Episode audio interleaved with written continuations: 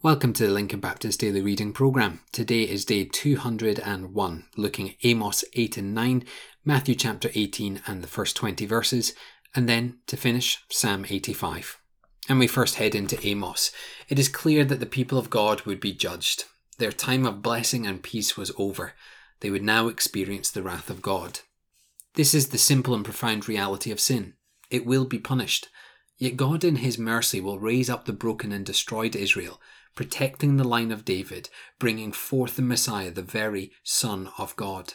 Jesus would bring salvation and the restoration of right relationship before God.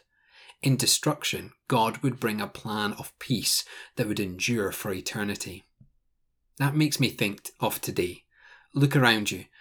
Does it feel like everything is negative? Does it feel like things that we once knew have been destroyed or even faded? Know that in Jesus we have a wonderful hope. He will make beautiful what sin has broken. He will heal what sin has sickened, and he will bring hope to the downtrodden. The antidote to brokenness is not giving up, it's rather giving in to the love of Christ and the power of the Holy Spirit. So, as we come to the close in Amos, don't see destruction and despair, see hope through the eternal plan of Jesus.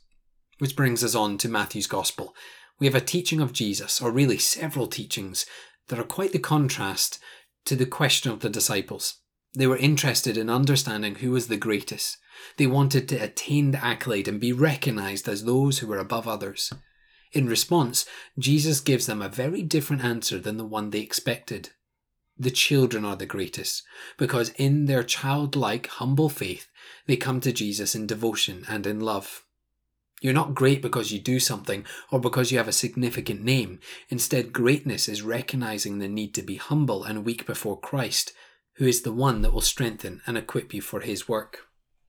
Which then leads into deeper teaching on the humble and faithful follower of Jesus. Their lives are marked with forgiveness, both the fact that they are forgiven in Christ, but also the fact that they are quick to forgive others.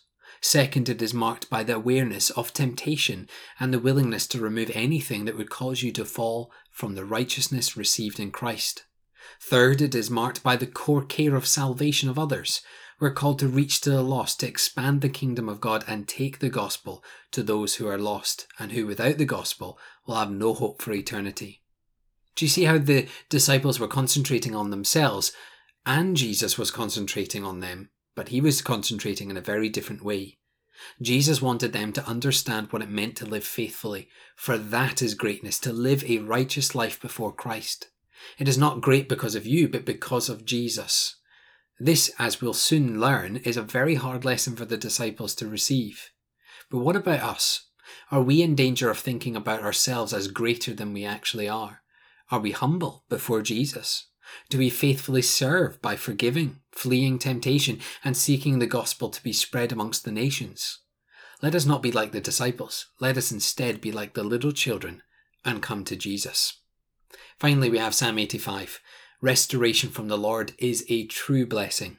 The most significant restoration is our relationship with God.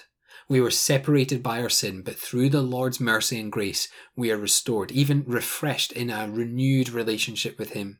The Lord brings peace to those who are weary and anxious, and peace to the soul of those who fear. Yet there is a warning to not turn back and return to evil, wicked, and self centered ways. Restoration is a gift, one that should not be abused but celebrated. To be restored brings the recognition that what we did before was wrong, and through humility before the Lord, what we now seek to do is to be righteous before Him. I wonder, do you feel the need for refreshment and restoration from the Lord? Have you been apart from His presence and are drawn back to His love? I would encourage you to know that there is restoration, there is refreshment, there is even peace available in Jesus Christ. So come to Him, seek His love, and find transformation in His name. Let us pray. Father, we do thank you that we can come before you in prayer and ask for this thing, that we can be renewed, refreshed, and restored in you. Father, we pray that you would do that in our hearts and our minds so that we would live at peace. Father, we pray that our lives would be marked by what is truly great, which is to come to Christ and to hand our lives over to Him. And Father, we do indeed pray that we would look to the eternal realm, not the earthly world, for our hope and peace.